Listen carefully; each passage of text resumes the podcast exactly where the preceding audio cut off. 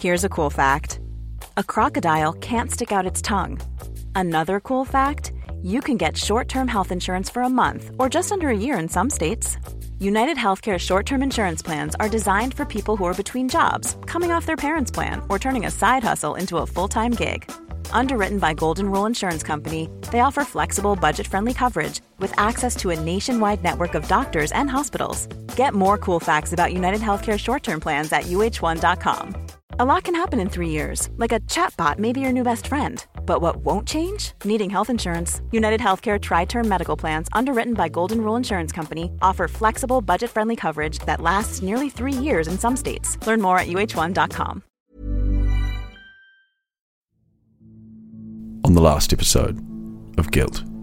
They end up there. She was found in the basement there with a severe head injuries. He had picked her up and demanded free oral sex. She refused. He beat around the head with a gun and left her.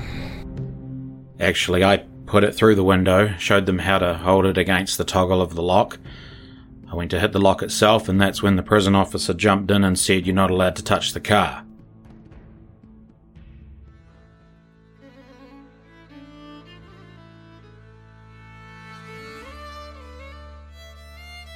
And he would just search for years, walking all the tracks, going off the tracks. It could just consume them. I was the last one that probably ever saw them alive, and I've never told anybody. They've obviously been digging, and I've just pulled a bone out. There's a piece of bone right here. From Brevity Studios, I'm Ryan Wolf, and this is Guilt.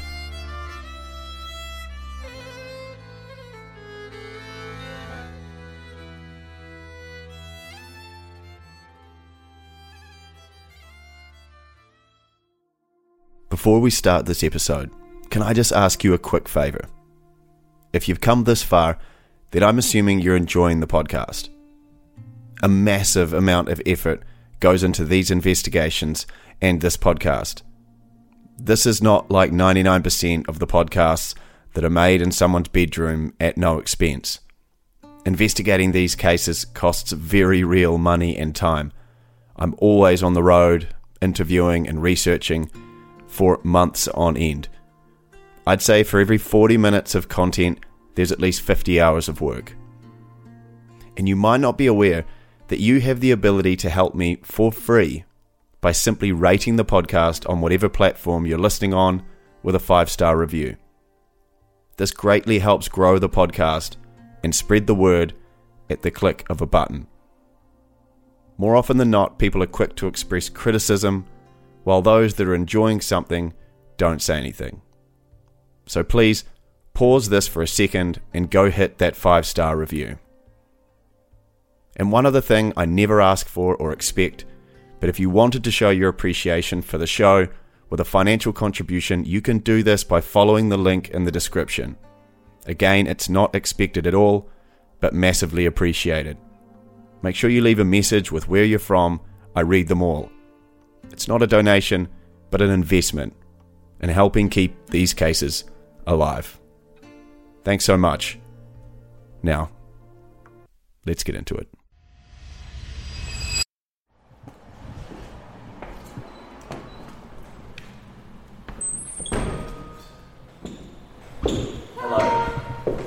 I called yesterday. Yes. My name's Ryan. Was I speaking to you, was I? Yes. Oh, okay. Yes. Nice to meet you. Hi, nice to meet you too. Ryan. I'll just get you to sign in. Of course. And yesterday I've been having a bit of a scrummage and trying to get out as much as possible, but unfortunately not everything is catalogued nor indexed.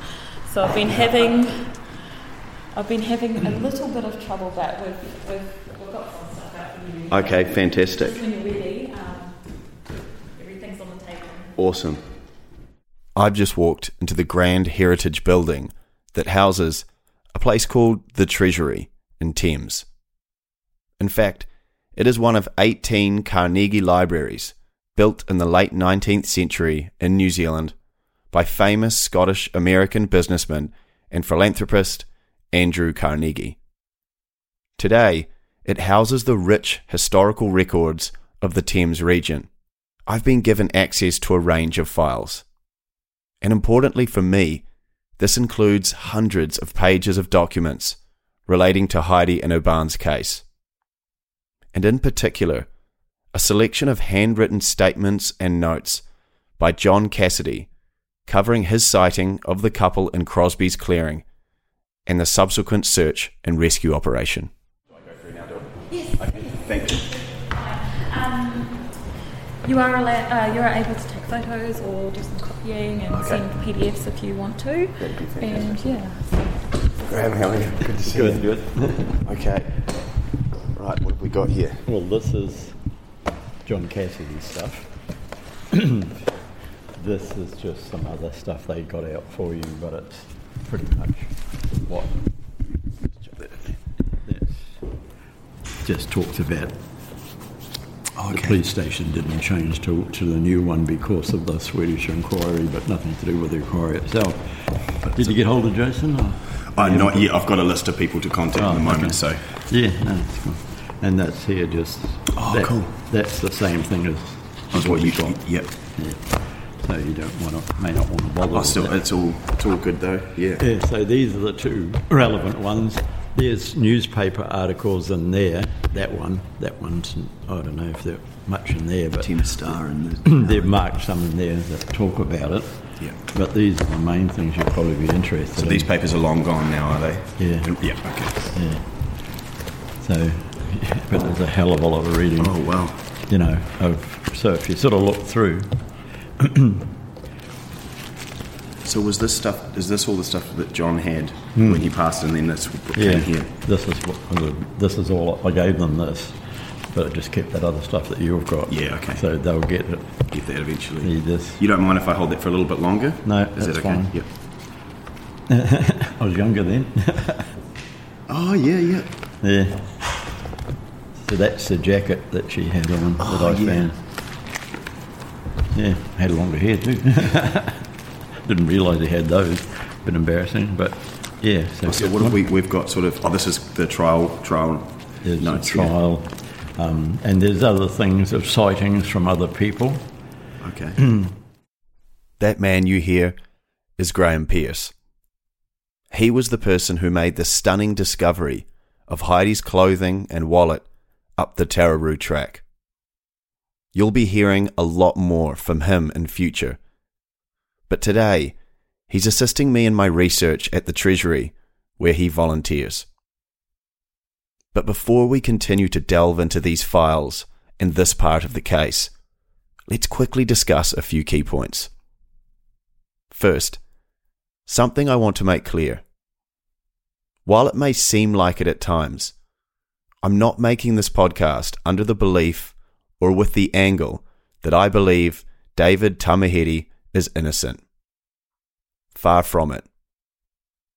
My investigation will always seek to simply look at the evidence in this case openly and transparently. And yes, there's no denying it. Some of this doesn't require any help from me to look murky. This has always been an incredibly difficult and complicated case for both sides. But I believe that my investigation and this podcast will be the first time anyone has ever truly looked at all the facts in this case and spoken to all the witnesses in a completely unbiased manner. But until the point comes, if it ever does, that I can say that I have proof that David Tamihere didn't murder Heidi and Urban, then he will remain guilty as charged. For me, the primary purpose of this podcast is, as the title suggests, to find Heidi, not necessarily to prove anyone's guilt or innocence, but naturally uncovering the truth will provide clues as to where she might be.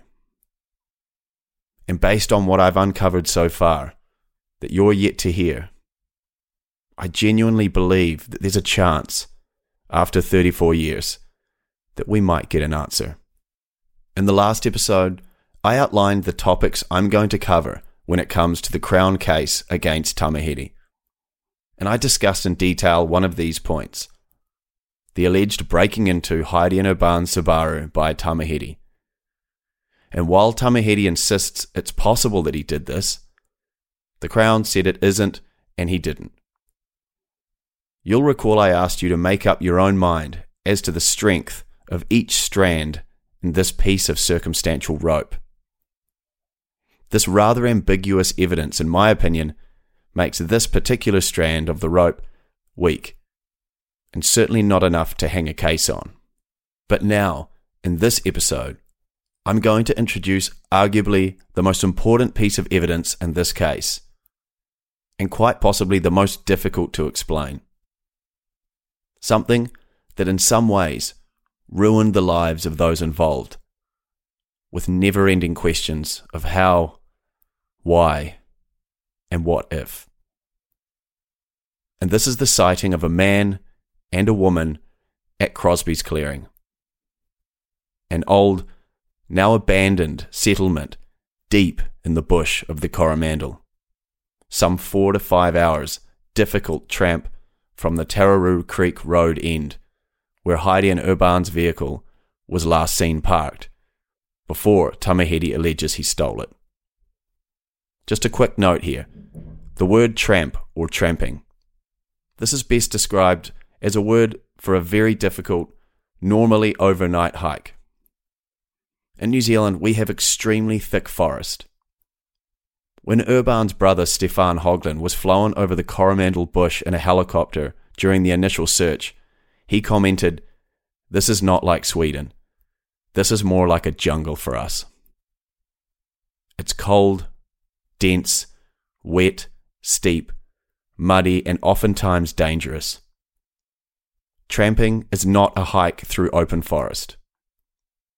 The bush in New Zealand is so thick that people get lost straying off the trail by only a few meters. Of course, it is stunningly beautiful, and one of the biggest drawcards of so many adventurous tourists." So if you'll recall, the Tararu Creek Road end, where their white Subaru was seen by Harry Goodwin on Sunday 9th of April, and eventually, allegedly stolen by David Tamihere, this was the access point to the Tararu track, a difficult tramping track used to access Crosby's Clearing. Before we start diving into all the details, I'm going to just quickly outline the Crosby's Clearing sighting so you have a clear understanding as we move forward, because there is going to be a lot to take in here. Let's jump back to the 26th of May, 1989, when Heidi and Urban's car was located abandoned at the Auckland train station. This would later be discovered to have been dumped by Tamihere after he gave Gabriel Staub a ride to Auckland after their short tiki tour of the Coromandel. The story about the missing Swedes would hit headlines that very day. And that night, Thames police contacted the head of the investigation, John Hughes, with a huge lead.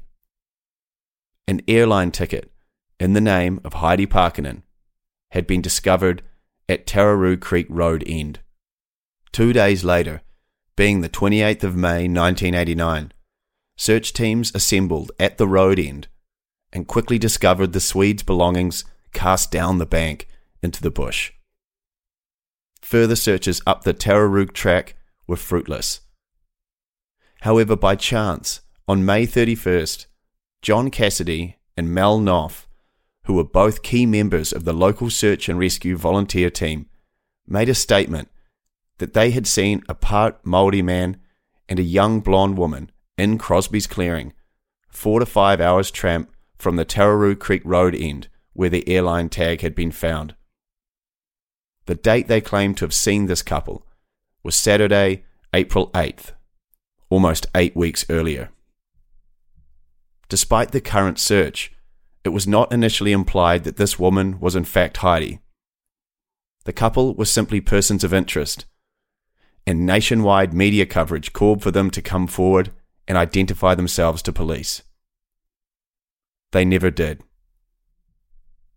Over the following days and weeks, the sighting of a part Māori man and blonde woman would slowly change into being a definite sighting of David Tamihere and Heidi Paakkonen in Crosby's Clearing. And this was the witness sighting police sorely needed to corroborate their story that Tamihere was responsible for their murders. Over the coming months, years and decades, this sighting has been picked apart piece by piece. And as you're about to discover, all is not as straightforward as it may seem. And had it not been for one strange bit of luck, police possibly would never have even heard about this sighting and its possible relevance to this case. That strange piece of luck was the discovery of an airline tag hanging on a fence at the end of Tararu Creek Road, which immediately put a giant X on the map for investigators. 34 years on, I visited the site with the man who made that startling discovery.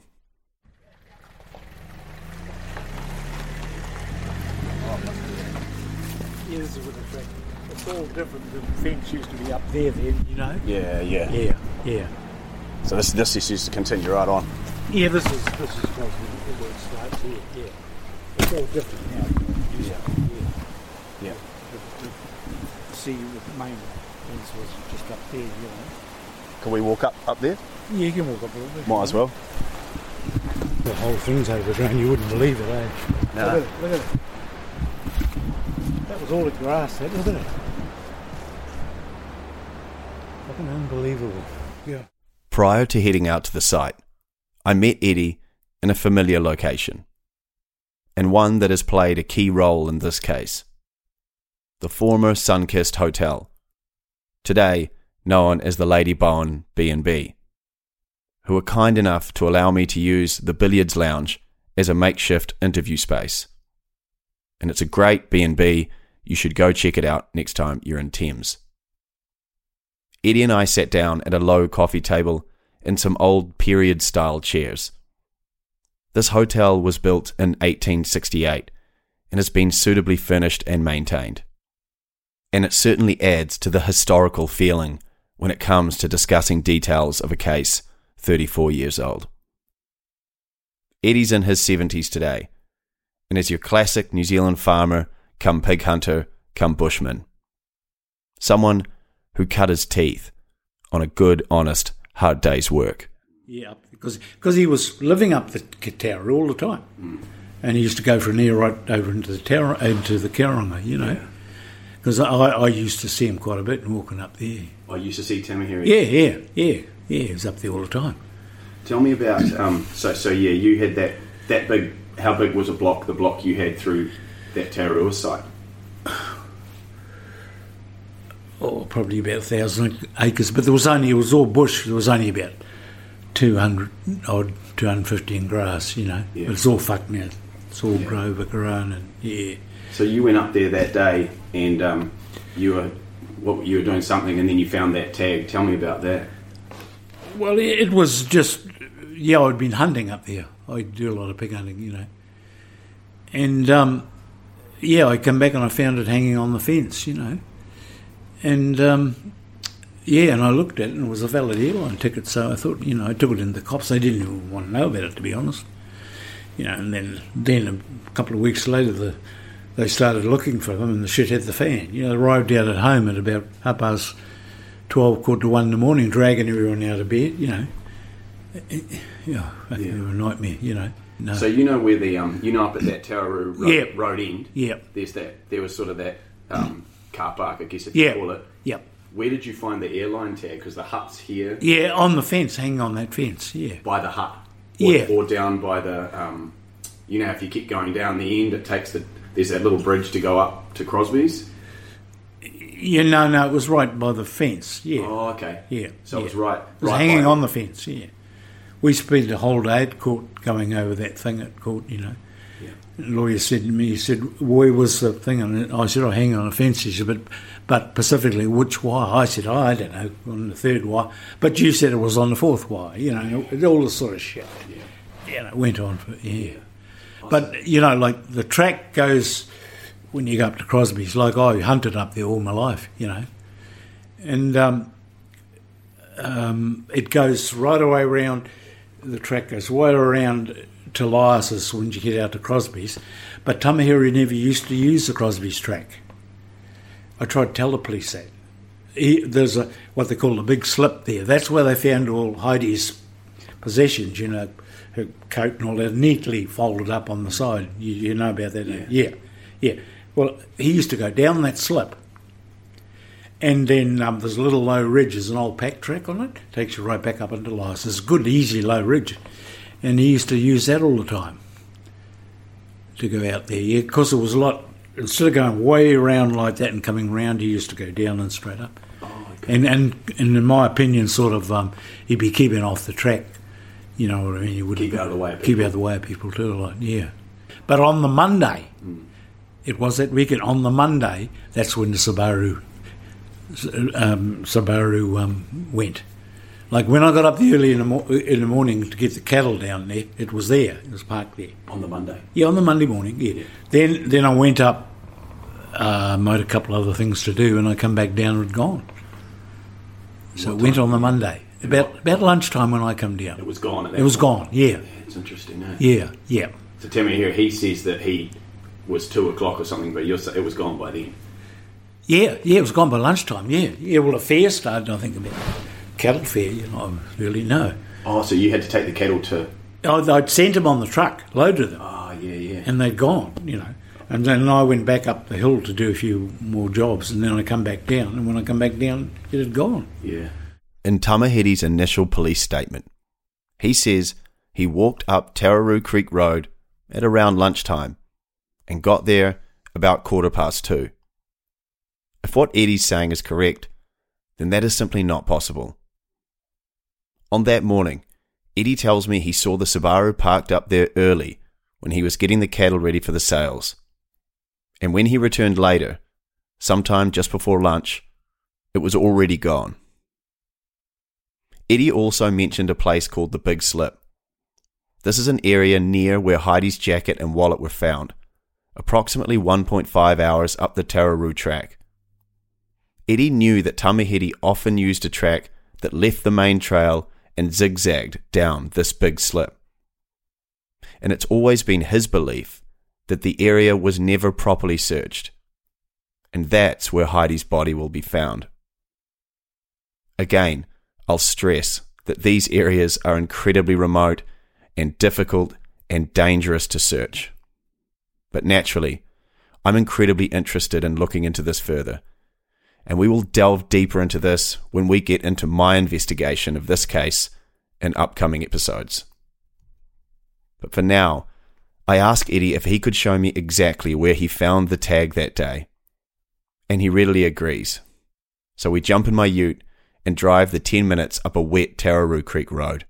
At the time of Heidi and Urban's murders, Eddie owned 1,000 acres around the area of Tararu Creek Road End. Today, the road end is dotted with a bunch of ramshackle huts and sheds and is largely unkept. Eddie expresses sadness that it's been let go to this degree and pauses, shaking his head.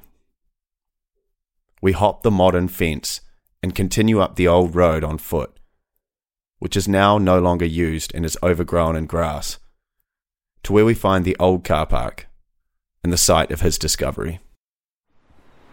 This is the old road here, eh? Yeah. This is the old road. Now this is where the Subaru was parked.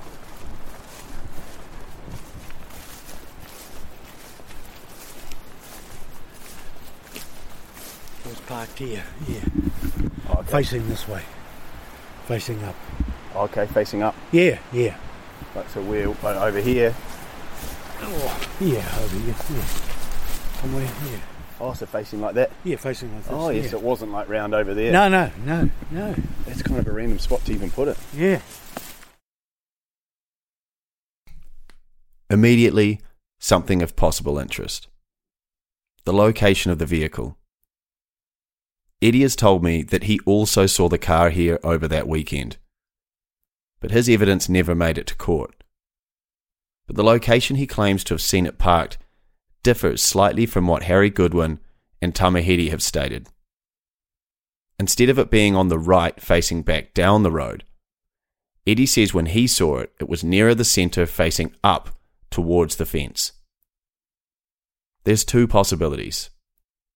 Either the 34 years have clouded Eddie's memory slightly, or the car was in fact parked in two separate locations over that weekend, which would imply it had been moved, or it had visited the site more than once. Certainly nothing rock solid, but interesting nonetheless. So when you walked up the back and then it had a for sale thing, so where did you find that airline ticket? Roughly. About here, the fence was here. Oh, okay, I see. There was a fence here. Yeah, yeah. Right, got you. Yeah, the fence was here, yeah. Ah. Yeah. Oh, so that was just hanging sort of around here somewhere? Yeah, yeah. Actually, you know, when you said, could it have been hung there? Yeah, when you think about it now, yeah. Yeah. Yeah.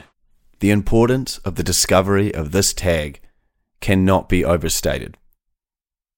Imagine for a moment that the airline ticket wasn't there and was never found. A person standing at the Tararu Creek Road end looking around would have seen no evidence of the missing Swedes. Nothing. Unless they were to look over the bank down in the thick bush where the clothing was thrown by Tamihere. Who knows when these items would have been found were it not for the airline ticket. And we're going to look into this a lot deeper later. But try to imagine how or why it would end up hanging all alone on that wire fence. While flipping through old documents at the Treasury Library in Thames, I found another reason people focused on this area of Tararu Creek Road. And that would be a statement made 5 days after the discovery of the tag on June 1st, 1989, by local grocery store owner Graham Manning, who believed the couple came into his store in early April. He stated that they came into the shop in the evening, sometime after 5:30 p.m. They showed him a book of maps and asked him where Tararu Creek was and how to get there. He told them they should be going into the Karonga Valley, another more popular camping and hiking spot on the other side of Thames. But he said they were positive they wanted to go up Tararu Creek. They saw it as a challenge. Their ambition, he said, was to go up Table Mountain and down into Karonga Valley. They said it would be easier to get a ride in than the other way. Graham says he even walked outside to speak to them further and pointed out how to get onto the road to Tararu. He noticed the car and the funny bull bar. He said the girl did most of the talking.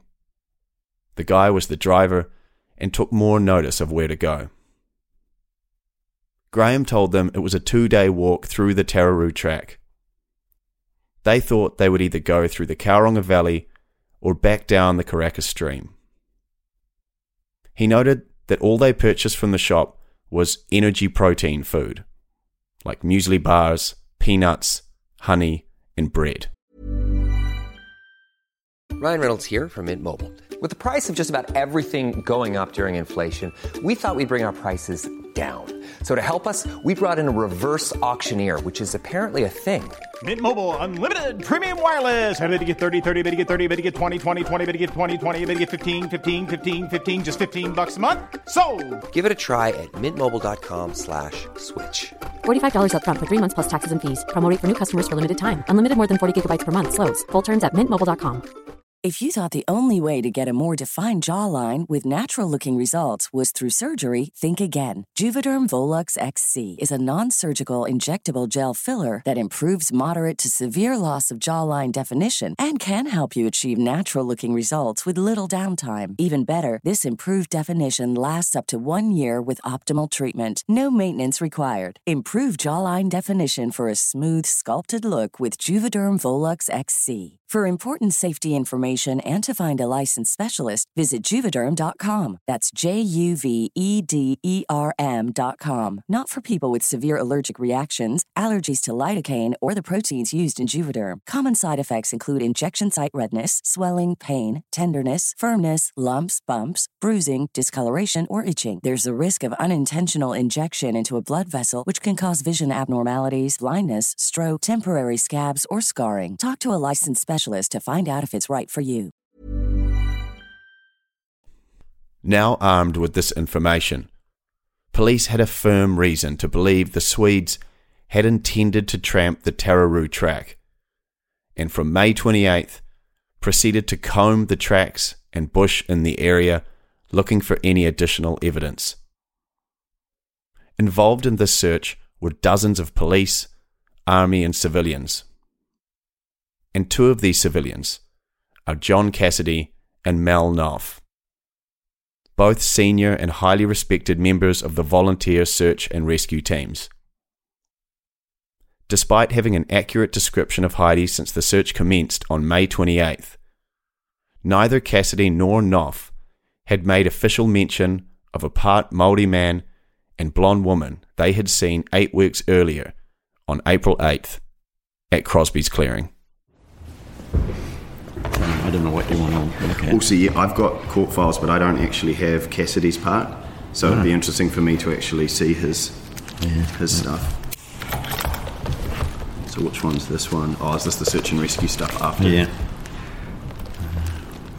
So the thing that's interesting, so Cassidy, obviously that day they were keeping notes. Yeah. Is that was a thing that he did commonly? Well, they'd started up the Kopu Hikoi Road and walked from there, early in the morning, walked from there through to the Karonga, down through the Hihi or somewhere like that, and then they worked from the Karonga up through the booms or one of those tracks and ended up at Crosby's and came out on that. What they were doing is putting their times down it took to walk for search and rescue. Oh, okay, so they were doing a bit of work for that. Yeah. So if you want to read these, this is his written statement. Oh, okay, got you. About what happened. So, and then this is so this was the this stuff's really really crucial to me actually. I don't know what that's down in there, but those are normally the golden things, the things that are folded up and hidden away. What is that?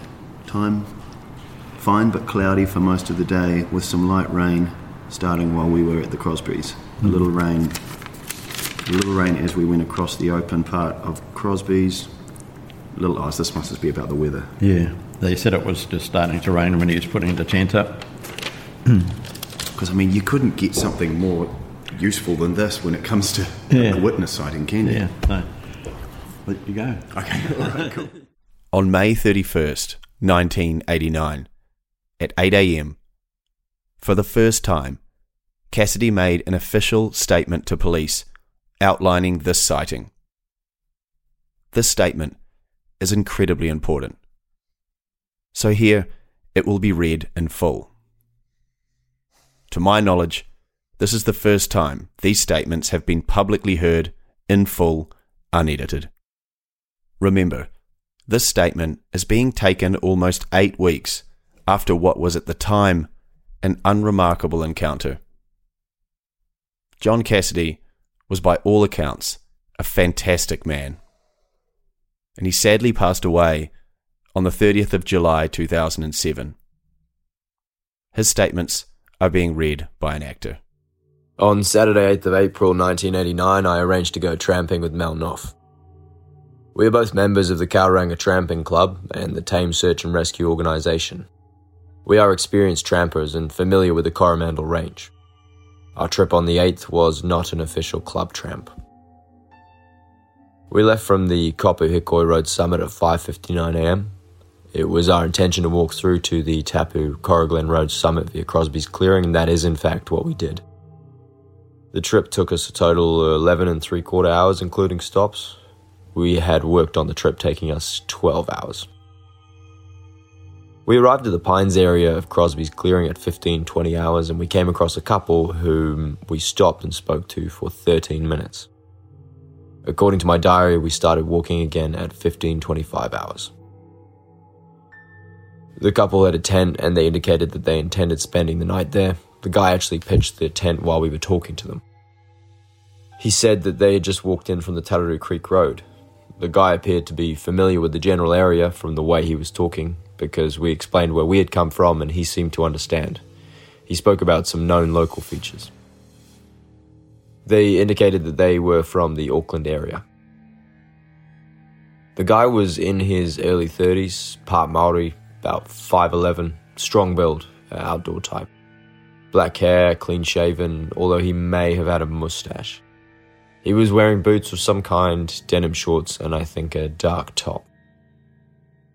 The girl that was with him was in her mid to late 20s, European. She had light blonde hair, straight to the collar.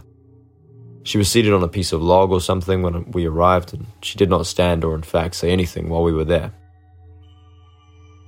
She had a fair complexion and well-groomed appearance to the extent that she looked out of place in the bush setting. She was wearing a green shade of cape draped over her shoulders, and it covered most of her. Light rain started falling while we were there. The tent which the guy was pitching was a bright blue hiker's tent with sewn-in floor and blue matching fly sheet. He had obviously had experience of pitching the tent before. I think from the conversation we had, the couple intended to return to Tararu Creek Road the same way they had come up, because I presume they would have left their car there. The couple both had packs, but I can't recall just what they looked like. The only other people we saw that day in the bush were a group of young people down in the Kauranga Valley, but we did not stop to talk to them. There were half a dozen tents there, and it looked like a group of scouts or boys' brigade. The weather for most of that day was fine but cloudy, and warm except at Crosby's Clearing where some light rain fell. We got the impression that the couple were only going to stay over one night and then return to the Tararu Creek Road. Signed by me, John Cassidy. Remember, at the time this statement is made, on May 31st, Tamihere was not on the police's radar. The clothing wouldn't be discovered in his home by detectives until July 10th. And Tamihere wouldn't be officially questioned in relation to the missing Swedes until July 11th. And it is on this day, being Tuesday, July 11th, 1989, that John Cassidy is called in to make a second statement by Detective Burr, which I was able to locate at the Treasury, and reads: I am making this statement to Detective Burr, further to the one I made to Detective Sergeant Reed on May 31st. I can't really add much more to the descriptions I have already given, except in relation to the guy. He was an outdoor, strong-looking type. His hair was medium length, quite tidy. I'm not sure if he was part Maori or not, but he was certainly swarthy.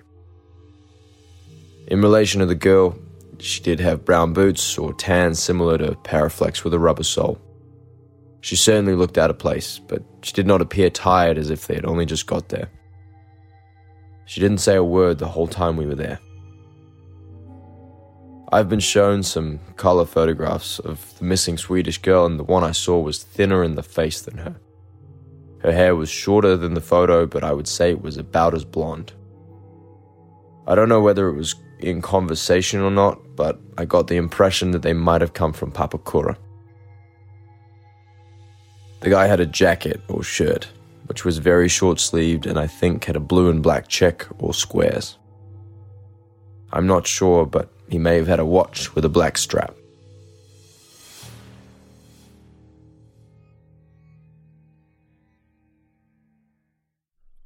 In this second statement, Cassidy is quite genuine in saying he can't really add anything further to his description.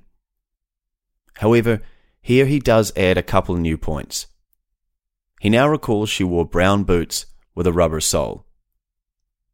He says that he wasn't sure if the man was part Māori or not, but that he was definitely swarthy, which means of dark complexion. By now, Cassidy has seen colour photographs and seems to believe that the girl he saw in the clearing had a thinner face and shorter hair, although about as blonde. He seems to be implying that it wasn't Heidi. I want to add here that I don't have the official statements of Mal Knopf, who was tramping with John Cassidy. I made an Official Information Act request for these, but was denied on grounds of Tamihere's upcoming appeal and what I was told might prejudice the maintenance of the law. It concerns me that my podcast might be prejudicial in a judge-alone appeal. But nonetheless, I don't have Mal's statements. I do have a majority of important statements and documents in this case, but for some, I only have secondary sources. And I've discovered that these secondary sources, including popular books written on this case, have cherry-picked or edited some statements in a manner that fits their narrative. As such, I can't trust their accuracy.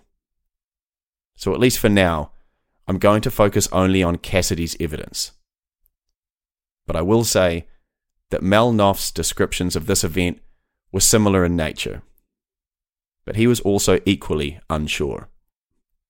The day after this statement was taken, being July 12th, Cassidy was asked to see if he could identify the man he saw in the clearing from a selection of photographs.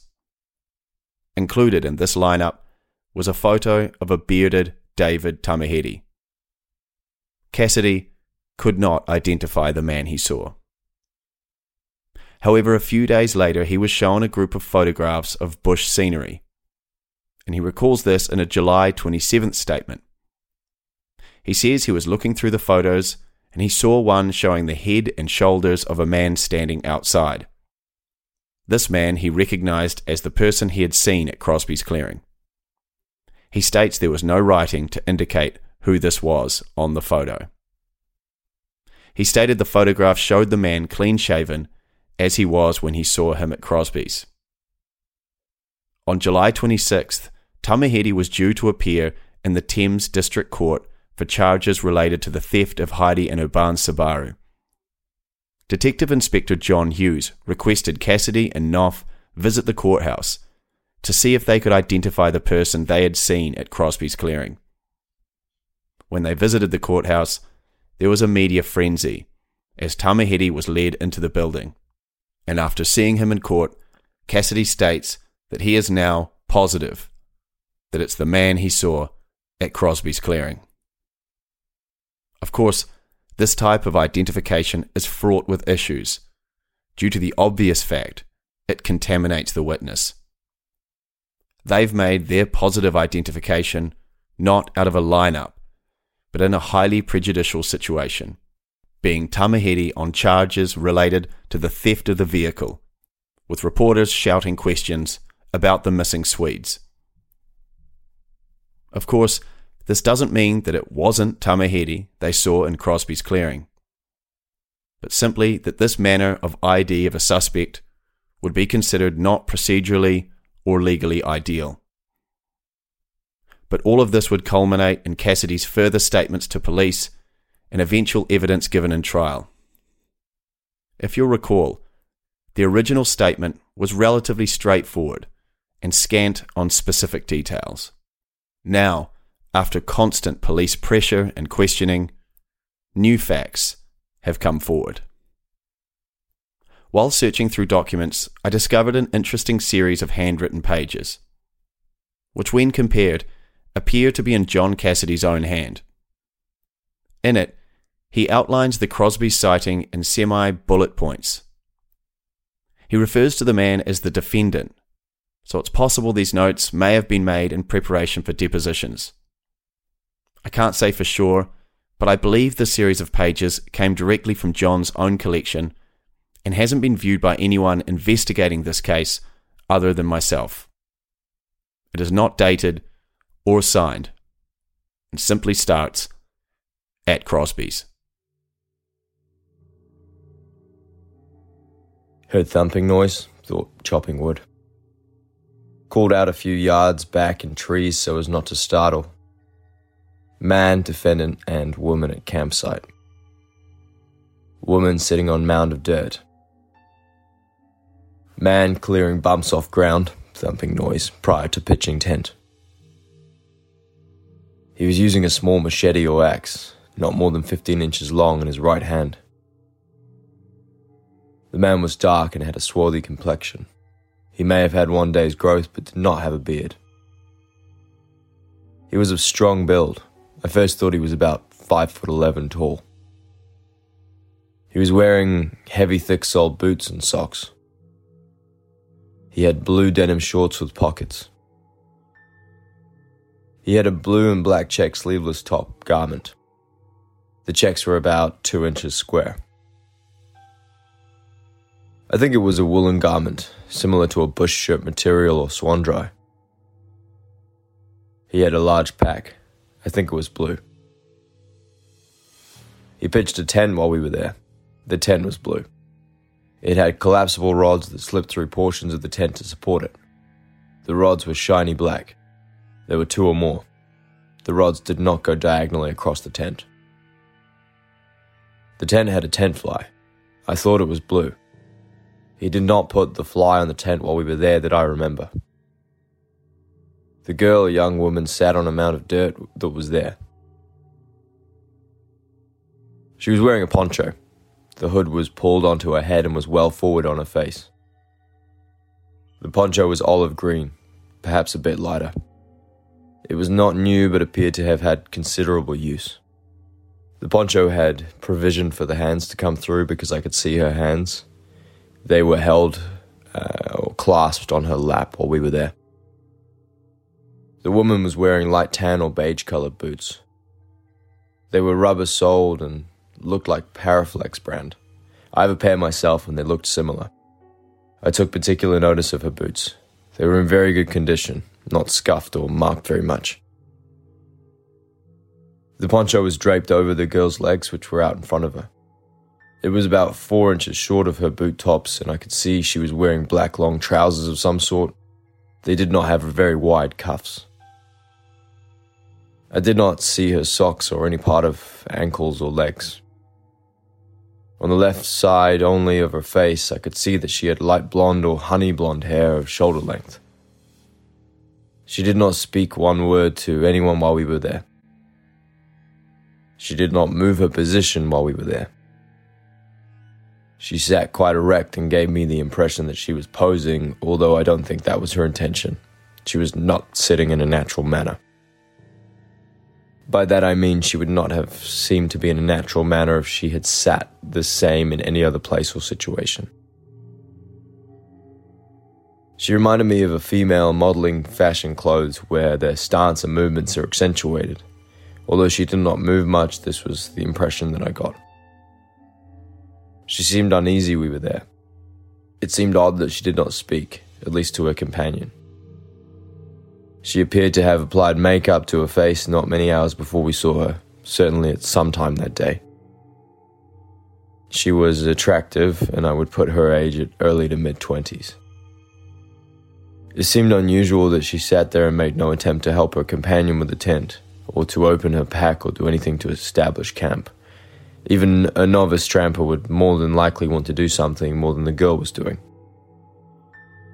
The couple did not look as if they had just arrived after a long walk, but appeared to have stopped or rested prior to us meeting them. When the defendant had erected the tent, we remarked that it seemed to be a very good tent. He invited us to look inside it, and I was surprised at how roomy it was inside and remarked about it. There was a pack which I took to belong to the girl, lying on the ground near her on the far side from me. It was medium size and was coloured dark green or olive green. The pack was face up and was not open. It did not appear to have an external frame.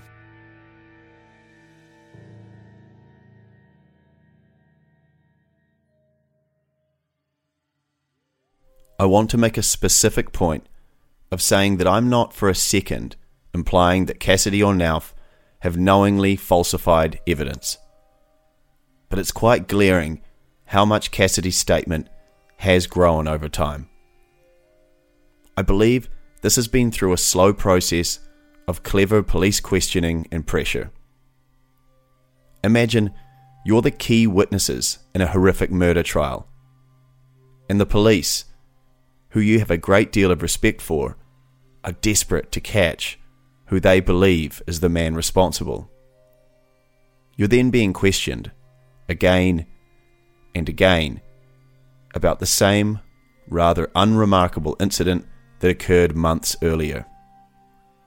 And so it happens that where Cassidy had initially stated he saw packs but couldn't remember the details, now he could recall that her pack was green, matching Heidi's known pack, and that his was blue. Also, he now recalled the man using a small machete or axe to pound the grass. It had become known that Tamihere also carried a small axe. The woman's age had changed slightly, from mid to late 20s to mid to early 20s. And details about the type of tent they saw now happened to match quite specifically the type of tent Tamihere used. Cassidy also went on to make a further statement on the 30th of November 1989, stating that he had only ever seen a tent in that particular spot at Crosby's Clearing once before. Now, he recalled that he had in fact met Tamihere on another occasion, albeit 2 years earlier, and that on that occasion, Tamihere was camping in the exact same spot. Something Cassidy had failed to remember in the previous 6 months. Now I want to make it clear, these additions don't automatically make this sighting at Crosby's Clearing not credible. It's possible that Cassidy and Knopf did genuinely just recall all the accurate details over time, but I think it's fair to accept that it is highly unlikely. And it's more likely that these subtle details have not been intentionally but almost subliminally embedded over time. So the question left for the jury and everyone else, who was it at Crosby's Clearing that day? According to Cassidy and Knopf, after initially not recognising a bearded Tamihere in a photo lineup, once they saw him in the flesh without the beard, they were unequivocal. The man they saw was David Wayne Tamihere, a man that was extremely familiar with this area and someone who was known to often camp at the remote Crosby's Clearing. So who then was the woman? Police would contend that she simply must have been Heidi Paakkonen. And at first glance, that would seem to be the obvious conclusion. She was wearing a green poncho that matched the type used by the Swedes. But it must be said that neither Mal Knopf or John Cassidy ever stated that the woman they saw was Heidi. And when looking at their evidence, there are a few key points that don't quite stack up. The first being, if Heidi was in some type of trouble, why wouldn't she use this golden opportunity to alert the two fit and able trampers Cassidy and Knopf? Surely she wouldn't simply sit and say nothing. Police would call an expert witness in the trial who would propose that Heidi was in such a state of shock, perhaps from witnessing a terrible act, that she was simply frozen in fear and couldn't respond. Maybe. Personally, I find this difficult to believe. But it is a known phenomenon, so it can't be ruled out entirely. The second point, Knopf and Cassidy both claimed that the woman was wearing a lot of makeup and had her nails painted.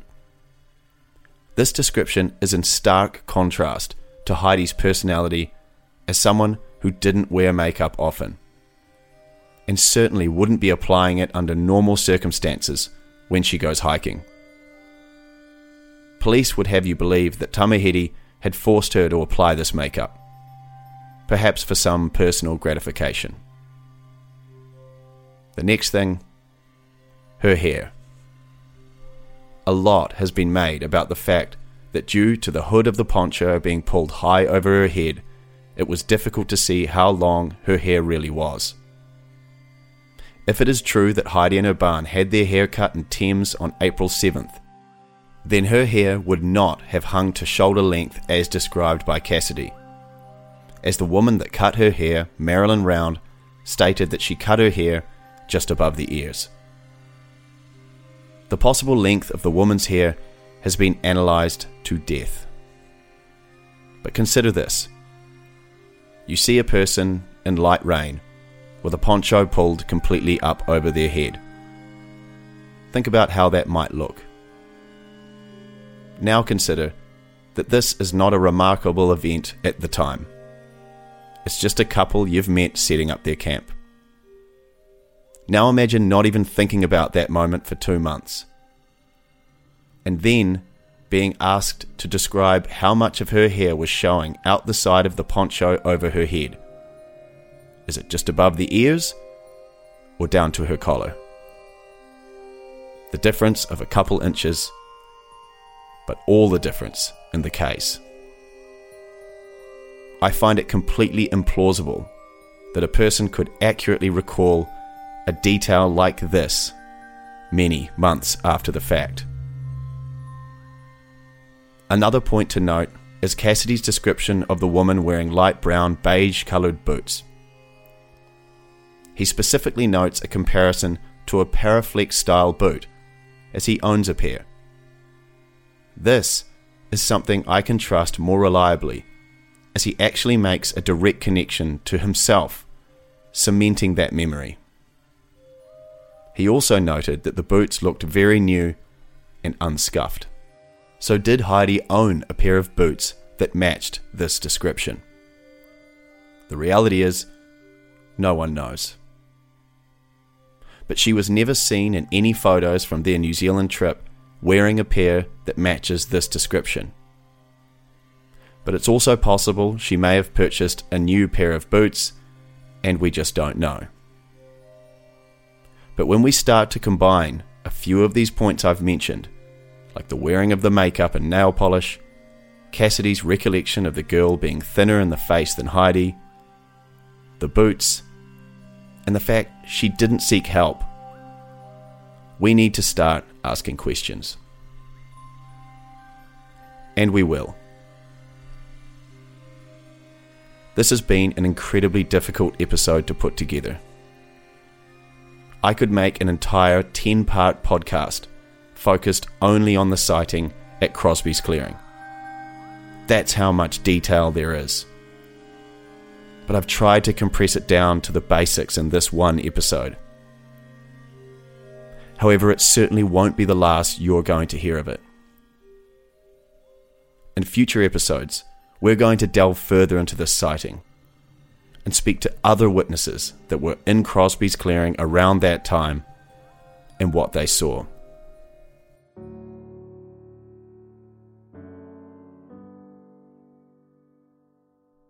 I want the takeaway of this episode to be that John Cassidy and Mal Knopf were good, honest Kiwi blokes who happened to stumble into one seemingly innocuous scene and forever had their lives turned upside down. John Cassidy spent the rest of his life searching the mountains and valleys of that thick bush in the hope that he could finally find an answer. And I've been told Mal Knopf was never the same man after the murder of Heidi and Urban. I spoke to a friend of Cassidy's who described a good man, tormented by questions and his own feelings of guilt, that if it was Heidi they saw that day, then they let her down. What if they'd done this? What if they'd done that? And then that one nagging question. Could they have saved her?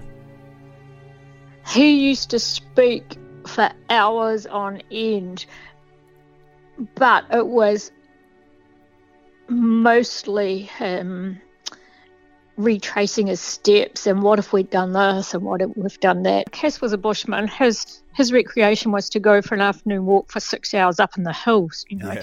And he had a dog, and he always took his dog with him, and he would just search for years, walking all the tracks, going off the tracks. It could just consume them.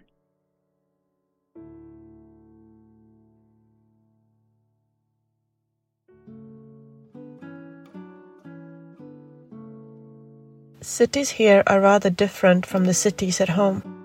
There's not any high houses, and we haven't seen one single boring block of apartments. Most of them seem to live in villas, even in Auckland. The city is bigger, and there are more shops. Marika, how did you celebrate Valentine's Day? The shops here in New Zealand seem to earn good money on this day.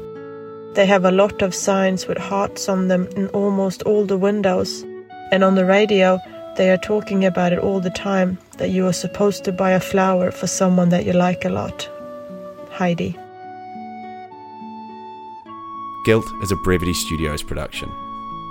Written, produced and narrated by me, Ryan Wolf. All opinions expressed in this podcast are exactly that, opinions, and are not a statement of fact by the podcast itself. All persons named are presumed innocent unless proven otherwise in a court of law. Voice acting in this episode, Jacob Masters as John Cassidy, and Anna Waddell as Heidi. You'll find further photos and video on my Instagram, RyanWolfNZ, and I highly recommend you join the discussion with over 1,000 other Guilt listeners on Facebook at the Guilt Podcast Discussion Group. Guilt is a 100% independent production. We have never received a single dollar in taxpayer funding. You can support us to continue to make great content, plus get ad-free listening, bonus episodes and early release by becoming a Brevity Plus subscriber on Apple or Acast Plus. You'll find the details in the show notes of every episode. This podcast was written and edited without the use of AI.